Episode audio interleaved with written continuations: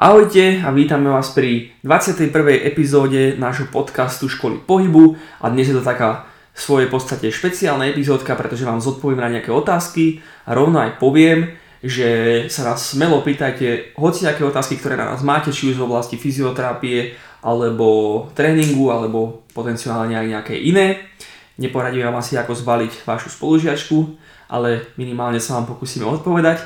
Či už vo forme nejakého takéhoto vynimočnejšieho podcastu, alebo priamo na tých sociálnych sieťach, na ktorých nás nájdete pod školou pohybu vždy väčšinou.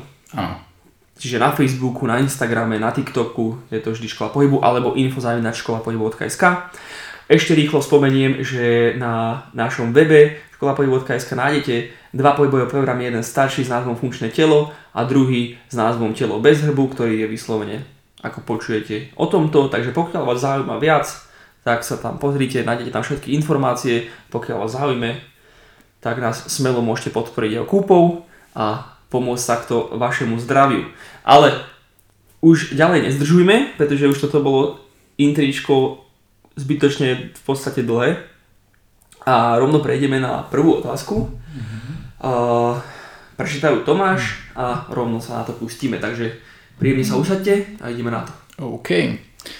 Takže ideme na to. Čiže dneska, ako už povedal Kubo, budeme zodpovedať niektoré vaše otázky, ktoré sme dostali na rôznych sociálnych sieťach a úplne prvá bude od Eda na e, Messengeri. No a tá otázka znela takto. Mm, po dopočúvaní podcastu e, by sa chcel nejaké veci spýtať a to, že či by sme nechceli spraviť nejaký podcast pre sedavých ľudí, typy, triky, čo zlepšiť, na čom sedieť, intervaly nejakých prechádzok a tak ďalej, aké svaly skúšať zapájať pri sedení a tak ďalej. Alebo či nie je nejaká kompenzácia pre ľudí, ktorí nemajú moc čas a chuť cvičiť nejaká jednoduchá. No, veľmi všeobecná otázka, e, na ktorú dám aj také dosť všeobecné odpovede, pretože ono e, z hľadiska štúdy neexistuje v podstate žiadny nejaký úplne optimálny set. E, optimálny set je ten, ktorý sa konštantne mení. To znamená, že pokiaľ vy sedíte v jednej pozícii po dobu viac ako dajme tomu pol hodinu, často sa stane, že vás začne niečo bolieť. A to je úplne uh, jednoduchý dôvod, pretože svaly už sa začnú tej pozícii prispôsobovať. Čiže je jedno, či sedíte nejako napriamený jak pravítko, alebo trošku ste zhrbení, alebo taký ľudovo povedané, vykvasený na stoličke, tak e, vždycky to prináša za sebou nejaké problémy. Akože tak učebnicovo, čo sme sa veľa uh, učili všetci, je nejaký set približne, že 90 stupňov vedrovom klbe, kolenom klbe, chodidlá sú v opore so zemou, chrbát je relatívne napriamený, hlava sa nachádza nad ramenami, ramena nad bedrami a sú tam nejaké prirodzené krivky chrbtice. Čo by bolo pekné, ale pozor, aj pri tejto pozícii neustále v tejto jednej pozícii zaťažujeme tie posturálne svaly, ktoré túto posturu udržujú. Čiže aj keď sme v takomto kvázi ideálnom sede, tiež to nie je úplne optimálne z dlhodobého hľadiska, treba tú pozíciu meniť. Čiže za mňa úplne najjednoduchšia rada je asi naozaj, keď ste v nejakej sedavej práci, teda ako už je to spomína, sem tam sa postaviť, dajme tomu, postavte sa zo stoličky, prejdite sa, choďte na záchod, ja neviem, dajte si kavičku, cigaretku, čo už znáte za alebo trošku spravte nejaký iný pohyb, že dajte sa do pozície drepu, alebo len sa trošku prejdite, predýchajte sa, zmente tú pozíciu, naozaj to vie spraviť celkom veľký rozdiel. Pretože veľa ľudí, veľa ľudí to ani nenapadne, tú pozíciu zmeniť. Že sedí stále, fakt, že možno aj tých 8 hodín, len ja neviem, s jakou jednou prestávočkou, a čudujú sa potom, že prečo sú ubolení. Naozaj je to len preto, že to telo sa v tej konštantnej pozícii nejako nachádza a už sa tie svaly začínajú nejakým spôsobom preťažovať a prispôsobovať tej postúre, v ktorej momentálne sme. Čiže to je taká najjednoduchšia rada. E, čo sa týka tých intervalov, ako už tam spomínal, že prestávky a tak ďalej chôdza, e, za mňa ideálne, mm, čím častejšie, tým lepšie. Samozrejme, nie každý má túto možnosť, ale ak sa dá, tak aspoň raz za pol hodinku tú pozíciu zmeniť, fakt skúsiť sa postaviť, ako už som spomínal, možno sa prejsť alebo tak. Ak sa to nedá, tak minimálne trošku zmeniť pozíciu sedu, že možno ak sedávate, ja neviem, s prekryženými nohami, tak zmeniť tú pozíciu. Ak sedíte napriamený, tak možno sa trošku posunúť v tej stoličke dozadu, dopredu, a tú pozíciu jemne meniť. Treba skúšať naozaj, aby, aby ste sa cítili komfortne. Naozaj je to taký pokus omyl a nedá sa na to odpovedať úplne na 100%. Takže takáto je odpoveď na túto otázku.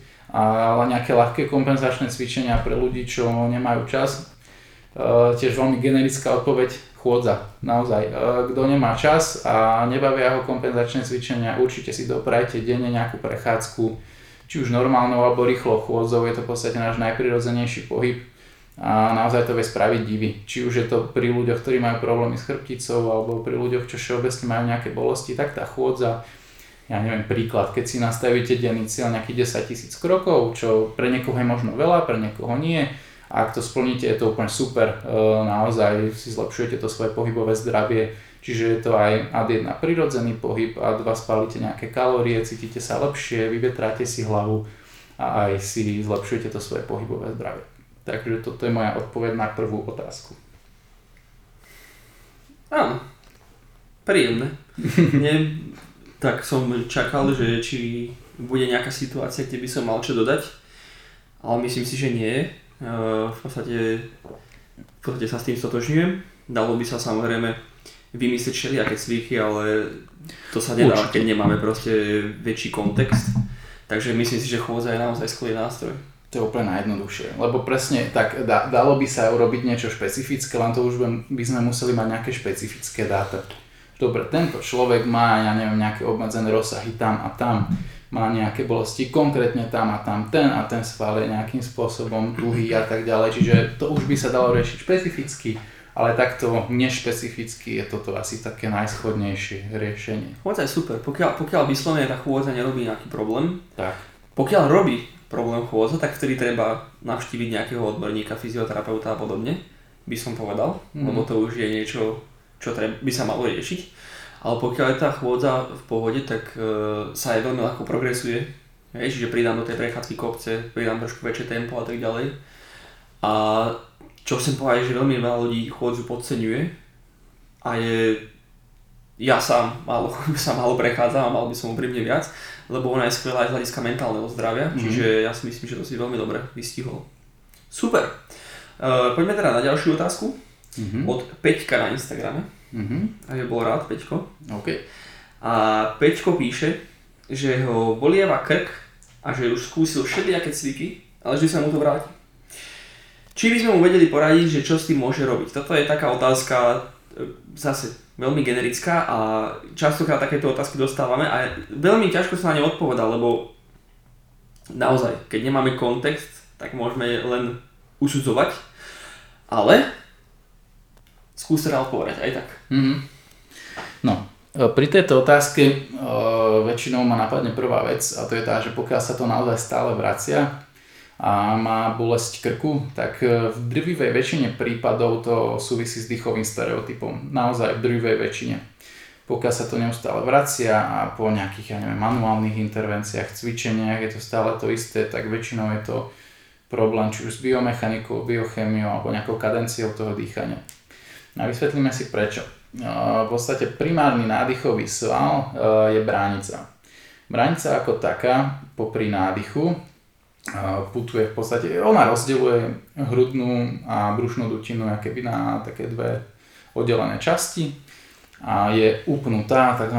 pleurou na plúca. Pokiaľ sa, keď sa nadýchneme, tak tá bránica vykoná taký pohyb smerom nadol. Natiahne v podstate cez tú pleuru, takzvanú, čo je taký kvázi sáčok, ktorý obkolesuje naše plúca, tak natiahne tie plúca smerom nadol a tým zmenšuje v podstate mm, tlak v plúcach a tým pádom e, smeruje vzduch smerom do plúc.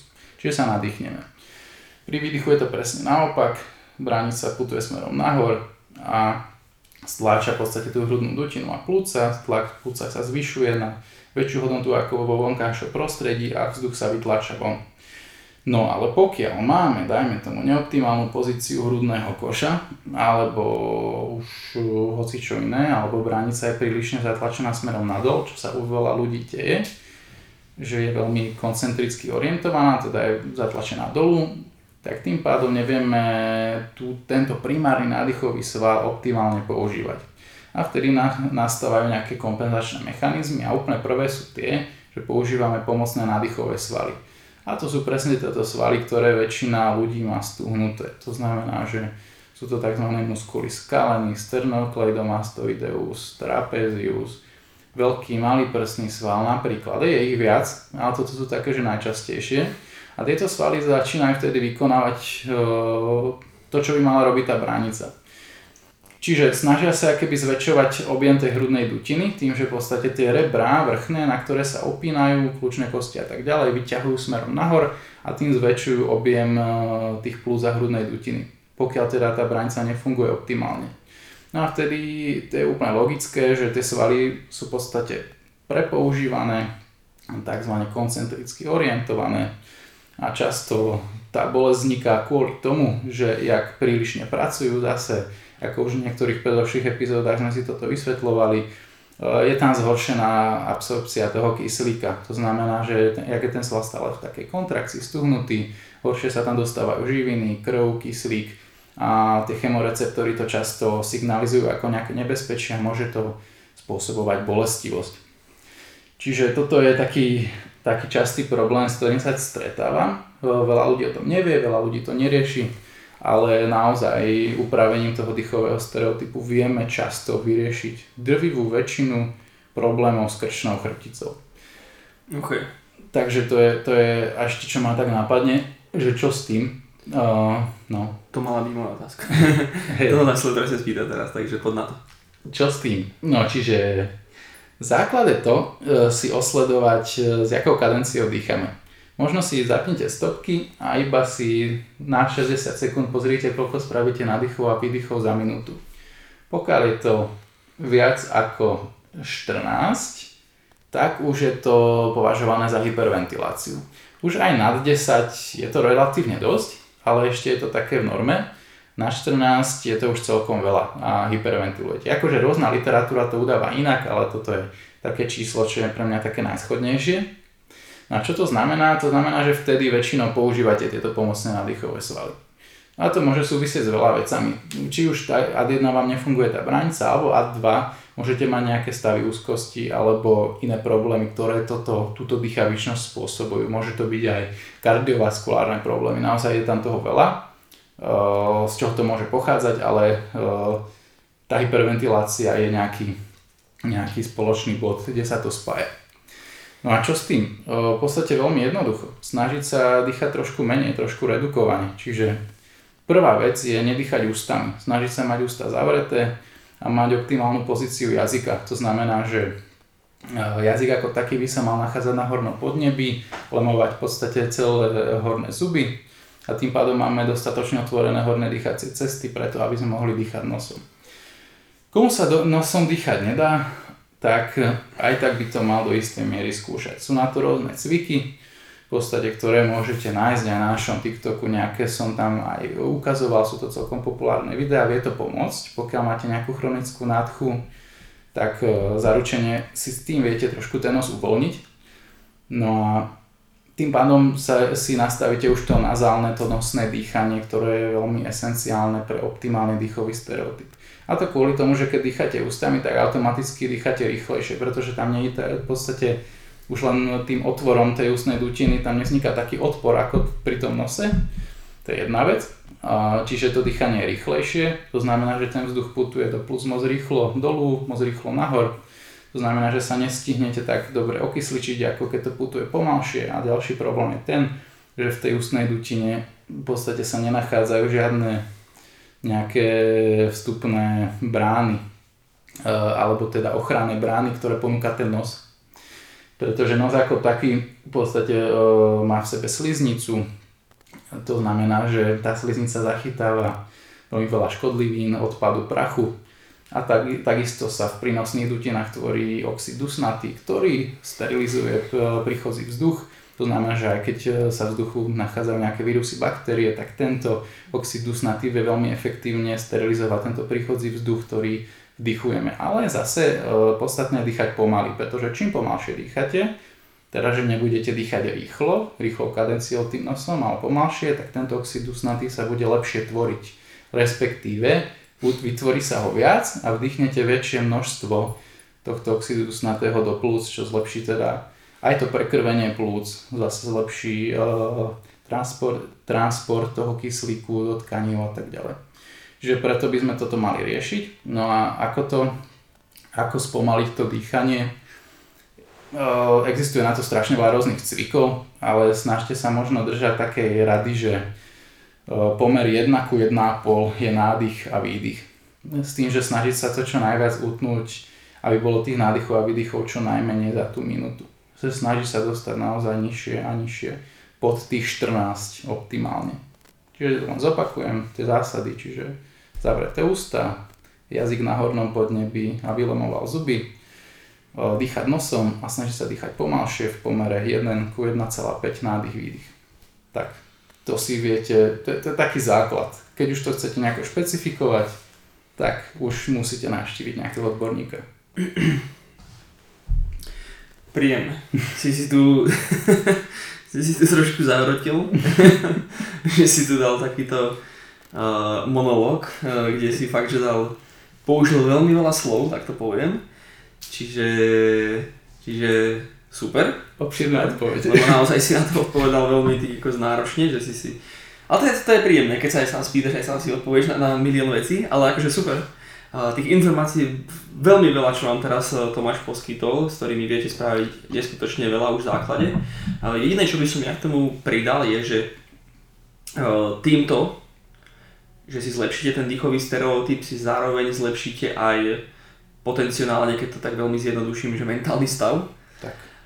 Ale rovno to chcem aj premostiť do toho, čo mi ide a to je to, že otázka niekedy je aj, že prečo vlastne teda hyperventilujete a že možno prostredie, v ktorom sa zrovna nachádzate z hľadiska práce, rodiny, vzťahu a tak ďalej, nie je úplne možno vhodné pre vaše mentálne zdravie a tým pádom aj pre vaše fyzické zdravie. A možno treba spraviť nejakú e, reštrukturalizáciu vlastného života a zamyslieť sa nad tým, že čo sa tu vlastne deje. Pretože pokiaľ naozaj hyperventilujete, nejaký, nejaký pôvod to má, pokiaľ ten dôvod nie je čisto fyzický, tak je pravdepodobne, respektíve by som povedal, že v tom prípade je určite uh, psychického, psychického pôvodu. pôvodu. A častokrát to tak je a to mentálne zdravie samozrejme treba riešiť, čiže aj to je možná cesta. Mm-hmm. K tomu možno ešte len trošku rozviniem, keď už, však ešte nemáme až tak veľa minút. Uh, v podstate veľa týchto hyperventilácií je podvedomých. To znamená, že niečo vám štartuje taký ten, eh, taký ten unikový mechanizmus fight or fly, nie? čo sa tak nazýva. To je jedna časť autonómneho nervového systému, ktorý sa nazýva sympatikus. A to je presne tá stresová odpoveď. Ale často je to podvedomé. Čiže pre niekoho to môže byť, ja neviem, že sedí v práci, počuje, ako šéf ide schodami. Alebo príde domov, vidí nejaký nahnevaný pohľad priateľky. Alebo hoci čo iné. Ja neviem, môže to byť totálna hlúposť. Napríklad e, poviem taký, e, takú srandu, veľa ľudí, čo má PTSD, teda posttraumatický stresový syndrom, tak uh, u nich to štartujú totálne veci, ktoré by ich nenapadli. Keď sú to, dajme tomu, nejakí vojaci, čo bojovali v Afganistane, tak môže to byť len, ja neviem, že zrazu im nafúka piesok do očí, alebo si cítia nejaký špecifický zápach, ktorý sa podpísal do tej emočnej pamäte v tom danom momente, oni si to neuvedomili, ale vždy, keď sa to stane, tak im to naštartuje v podstate tieto symptómy. A môže to byť u nich úplne nevedomé a nechápu, prečo sa to deje. Čiže niekedy je naozaj podstatné si uvedomiť, kedy sa vám deje to, že cítite, že zrazu vám búši srdce, zrazu dýchate rýchlo, zrazu sa cítite zvláštne, máte úzkosť a vyhľadať v tom nejaké vzory, že prečo sa to deje. Vreži, možno si uvedomiť tú danú situáciu, čo sa vtedy stalo a že či niekedy v minulosti ste neboli v nejakej podobnej situácii alebo, alebo v niečom, čo by vám toto mohlo vyvolať. Takže to je len to, čo som chcel k tomu dodať. Že často je to no. takéto podvedomé. No. Áno, áno. Je to tak, no. Treba proste vždy, vždy keď riešime fyzično, mali by sme riešiť aj psychično. Psychično. lebo, lebo ono, to, je, ono to vždy proste doplňa, je to proste, nedá sa to oddeliť, nedá sa oddeliť to, to, to vedomie od toho fyzičného jednoducho. Presne tak. Či chcem mať veľký biceps, alebo že ak sa len lepšie cítiť, proste uh, všetko to spolu súvisí a, a tak to proste je. nič sa nedá robiť. Tak poďme rovno na ďalšiu otázku, ale Mhm. kedy, kde na TikToku sa nás Zuzka pýta, veľmi jednoduchú otázku, veľmi generickú otázku a to je, že aký je najlepší drep na zadok. Čiže by som začal ja teda s odpoveďou a to konkrétne asi takým štýlom, že najskôr si povedzme to, že nie je najlepší cvik na nič nikdy. Vždy je len najlepší cvik v špecifickú situáciu, pre tú špecifickú situáciu v prostredí, v ktorom sa zrovna nachádzame.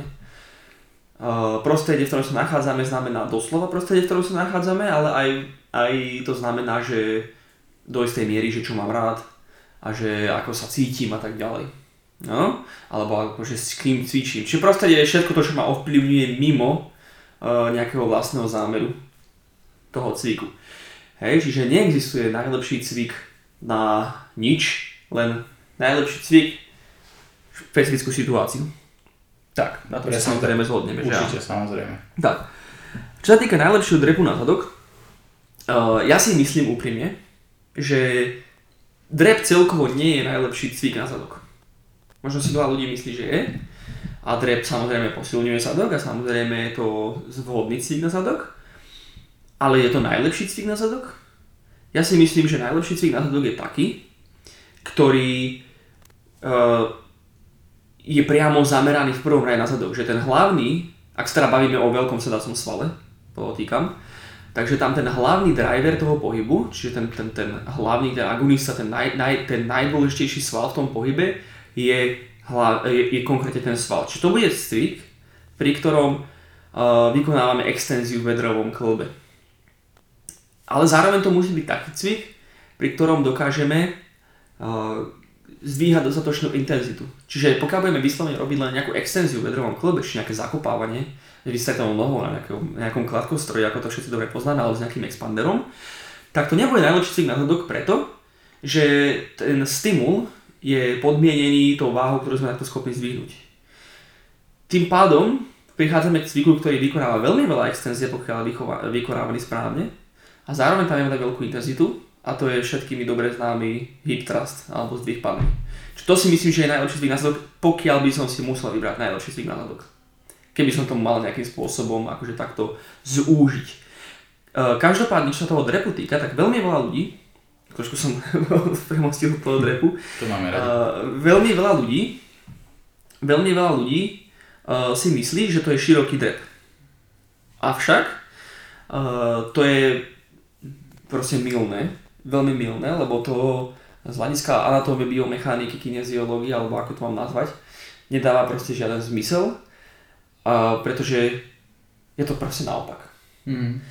Uh, pretože keď sa pozrieme na, na to, ako vyzerá gluteus uh, maximus, respektíve tento veľký uh, sedací sval, kde sa upína, kde má teda ten výstupový a úplnový bod, tak tým, že ideme do širšieho postoju a do relatívnej externej rotácie, čož logicky musíme spraviť, preto aby sme mohli e, zdraví e, efektívne vykonávať tento široký drep, tak dostávame ten e,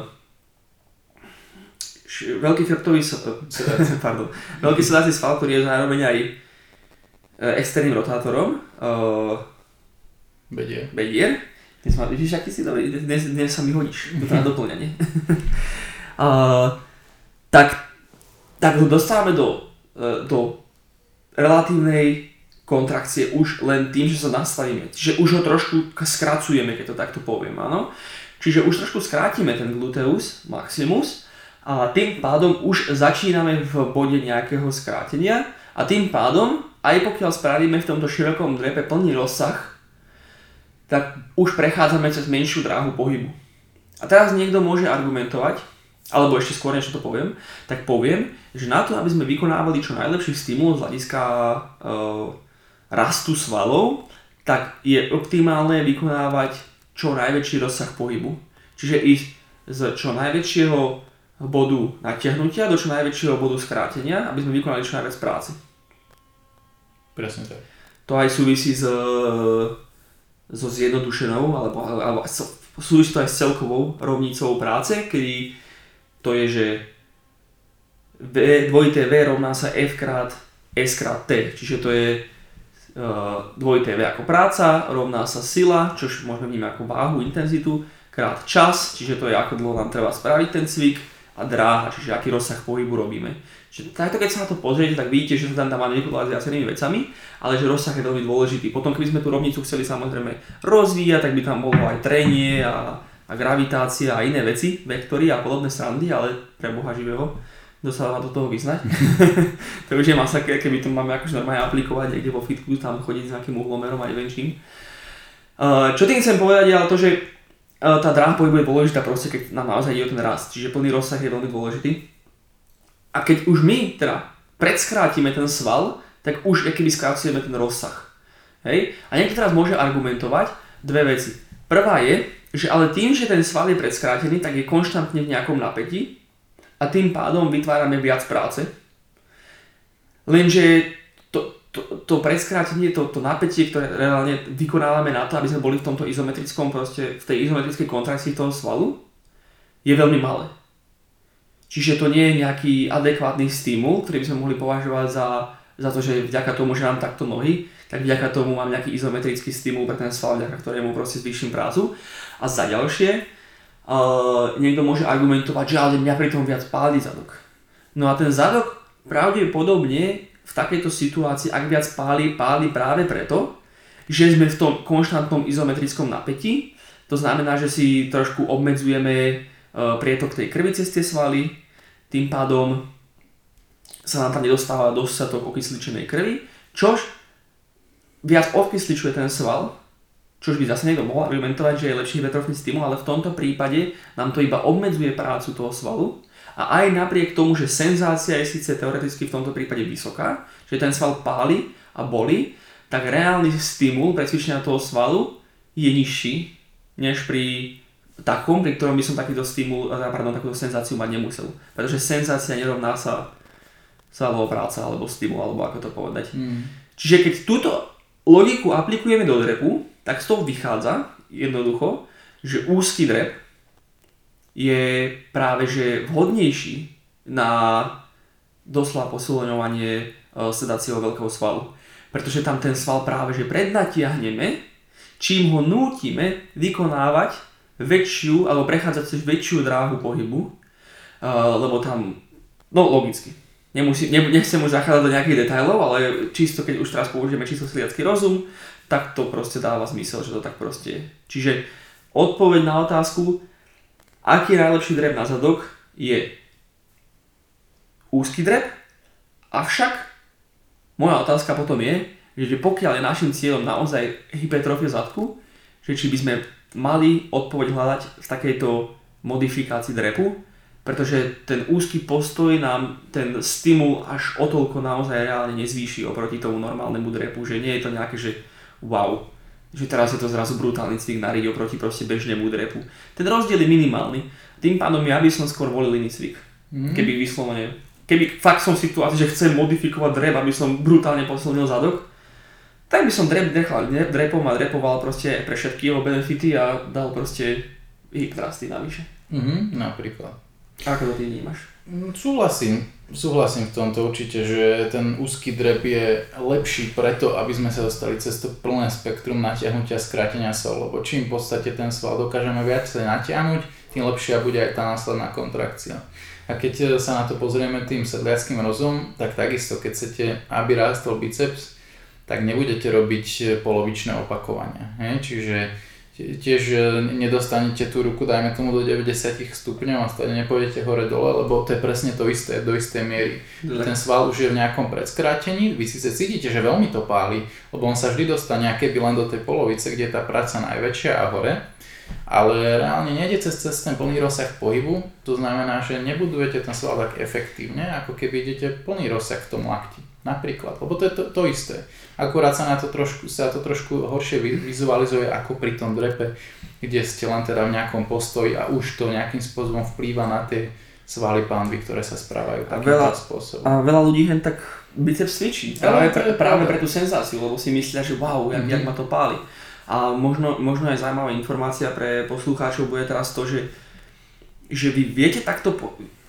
Veľa ľudí si neuvedomuje, že vy viete posilňovať rôzne vlákna svalu. Ale Mhm. nielen do tej miery, že napríklad prstný sval sú v podstate tri svaly v jednom, veľký prstný sval, že máme tam nejaké tie horné vlákna, nejaké tie stredné vlákna, tie spodné vlákna, ale je to stále jeden sval, ale v podstate sú to tri.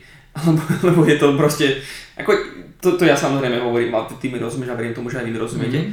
Inak povedané, proste potrebujete ich posilňovať v iných vektoroch pohybu, potrebujete s tým inak pracovať, aby ste posilnili tieto rôzne časti. Čiže to veľa ľudí vie. Ale málo kto si uvedomuje, že viete posilňovať aj e, je keby to vlákno, keby si zoberieme ako priamku, alebo ako čiaru, tak viete posilňovať aj časti toho vlákna.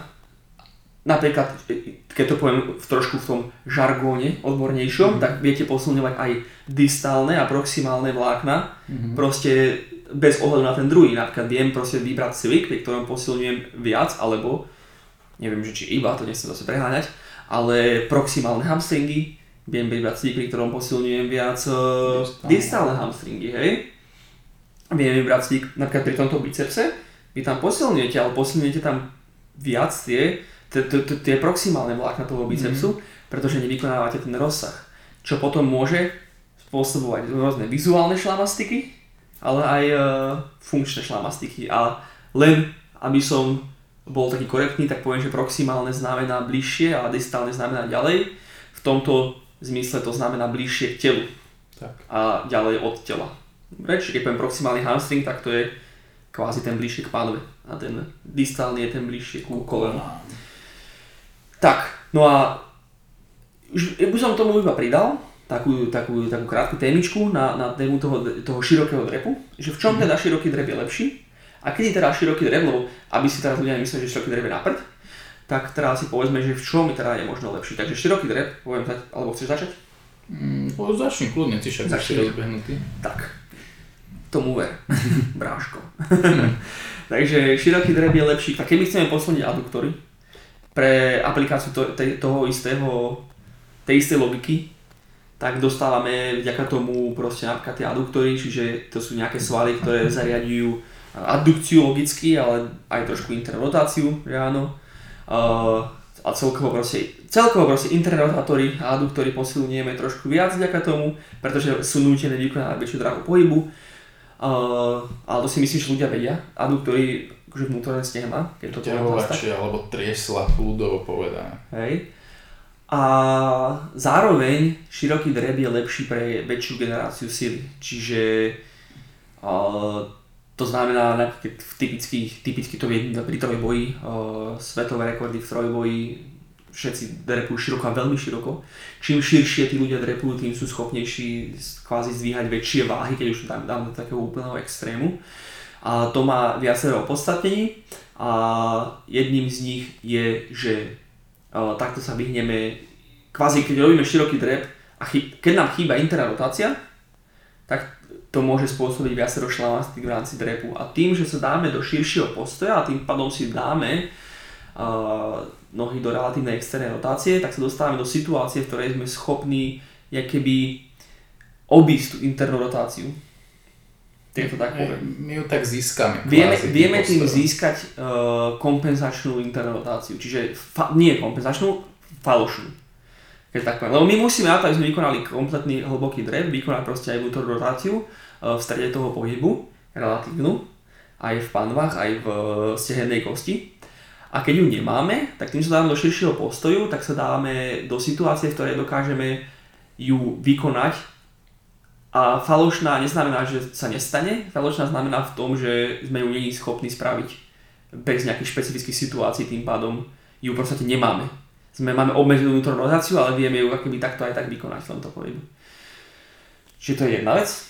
A ďalšia vec je, keď naozaj uh, chceme generovať veľmi veľkú silu, tak ten široký drep je lepší z hľadiska tej väčšej opory, pretože máme väčšie ťažisko, a z hľadiska toho, že sme v podstate rigidnejší celkovo, čiže je veľmi dôležité mať takú tú, takúto tuhosť.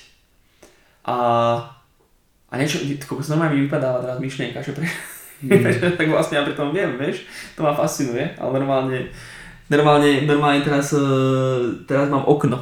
Okno. Hm. Musíš ma zaskočiť. Rozmýšľam, že čo si tam chcel ešte povedať. No však tým, tým postojom získame, áno, to ad jedna teda, že vrátime sa k tomu, že máme keby pozične tú internú rotáciu, dokážeme generovať väčšiu silu a e, väčšinou hlavne nás to ani nepustí až tak hlboko. Tak. Čo je veľká výhoda pre týchto trojbojárov, pretože ak sa dostaneme do tých 90 stupňov, tak im to tam stačí, pretože na tej súťaži im tam drep uznajú a stade to stačí vytlačiť nahor. To znamená, že to je pre nich dostatočný rozsah. Čím väčšiu drahu ich chceli vykonávať, tým samozrejme nižšiu váhu by logicky dvihli, uh, pretože je to väčšia práca vykonaná. He? Že je to o niečo zložitejšie. Takže to, Tak. toto. A to, tá myšlienka bola, som si to, som si to musel Áno. nájsť, bola, že ale nechcem, nechcem, nebudem ani nechcem tu zachádzať do nejakých extra brutálnych detailov, ale ide o Limbaugh model, Mhm. ktorý vytvoril, ktorý vyšiel z hlavy gé, za mňa génia Billa Hartmana, čo je fyzioterapeut e, z Ameriky, ktorý, ktorý nás aj veľa ľudí momentálne vo svete dosť ovplyvňuje svojim modelom a tým, ako on rozmýšľa nad vecami. Ale on vytvoril tzv. Limbaugh model, ktorý hovorí o tom, že, ktorý vychádza z modelu Tensegrity, ktorý hovorí o tom, že je nejaká kompresia, nejaká expanzia a, a tam sú, to je spojené s rôznymi krvnými pohybmi. A keď prechádzame z drepu, tak ideme z expanzie do kompresie do expanzie a v tom strednom bode, kde sme v tej Kompresii. to je kvázi najväčšia oblasť, kde sme schopní najviac generovať silu. To je spojené s viacerými vecami, ako je vnútorná rotácia, addukcia a extenzia pánových kostí, ako je nutácia, kríž, pardon, áno? Krížové kosti? Áno. Osakrum. A tým pádom aj relatívna interná rotácia proste tých stehovných kostí som chcel povedať, to už som Aha. povedal. Čiže keď sme v tej zóne tých 90 stupňov, tak sme v zóne, kde sme schopní generovať viac silu a keby už ideme nižšie, tak už keby tú schopnosť zase strácame a musíme sa tam zase potom vrátiť a tým pádom už aj kvôli rozsahu samozrejme, ako aj Tomáš spomínal, uh, musíme mať menšiu váhu, lebo potrebujeme, je to náročnejšie. Ale aj v tomto bode sme schopnejší generovať viac síly a preto tým pádom sme schopní zdvihnúť väčšiu váhu. A tým, ak sa dáme do toho širokého drepu, tak sa dáme do situácií, kedy tieto svaly, ktoré vyslovene k aplikácii tým Limberg modelom vieme, že sú generá- generátory sily, tak ich dostávame do výhodnejšej pozície na generáciu sily v tých 90 stupňoch. Čiže ultimátne ten široký drep do tých 90 stupňov sa tam všetko spojí a zrazu máme cvik, ktorý je schopný proste, vďaka ktorému sme schopní zdvihnúť strašné váhy. Čiže dúfam, že som to až moc nepremotal, ale takže, takže tak, keď je le- lepší široký drep, keď chceme posilniť viac uh, tie aduktory, tie triesla, uh, alebo nejaké relatívne oscilátory, ale samozrejme to by som už hľadal trošku aj inak. Uh, alebo keď chceme zdvíhať naozaj veľké váhy. Tak. A ešte tam môžu byť samozrejme nejaké špecifické kompenzačné veci, ktoré tým chceme dosiahnuť, ale asi takto by som to zhrnul. Tak, no, v podstate. Dobre. stačilo. Čiže takto by sme zodpovedali na vaše otázky. E, veríme, že sme vám naozaj na ne zodpovedali a že aj iní ľudia tu našli odpovede na svoje otázky. E, budeme sa tešiť zase o dva týždne. Máme pripravený veľmi zaujímavý podcast s, s veľmi špeciálnym hosťom. Mhm. E, neviem, či môžem hovoriť. Asi hej. Bude to uh, v podstate očný lekár z Nemecka, ktorý tam má svoju kliniku. Je to doktor Fraňo a budeme s ním preberať uh, rôzne veci ohľadne zdravia očí, ako je to prepojené aj s pohybom a tak ďalej, čo, čomu sa aj on venuje a rôzne témy. Čiže ak by ste aj mali nejaké otázky na ňo, určite to uh, nám ich čím skôr pošlite, ideálne hneď ako si vypočujete podcast. Ideálne v podstate uh, teda okamžite. No a môžete sa pýtať. Môžeme nejaké otázky položiť. Určite áno. Pokiaľ budeme vedieť, alebo on, tak odpovieme. Určite áno a pokiaľ, pokiaľ vás to zaujíma táto téma, ktorú budeme preberať, tak nám hoďte follow na tento podcast, čo my sme nevedeli, že sa dá až tak moc, ale dá sa. Aby ste neprišli od ďalšej epizódy, pretože ako vidíte, robíme ich v podstate každé dva týždne, takže bude toho veľa budú zaujímaví hostia. Pýtajte sa ďalšie otázky, pretože vám veľmi radi odpovieme a choďte sa mrknúť na tie naše pohybové programíky, lebo sú skvelé. Poviem takto uh, egoisticky, ale naozaj sú skvelé. Takže díky moc, že ste nás počúvali a počujeme, vidíme sa na budúce. Čaute, čaute. Čaute.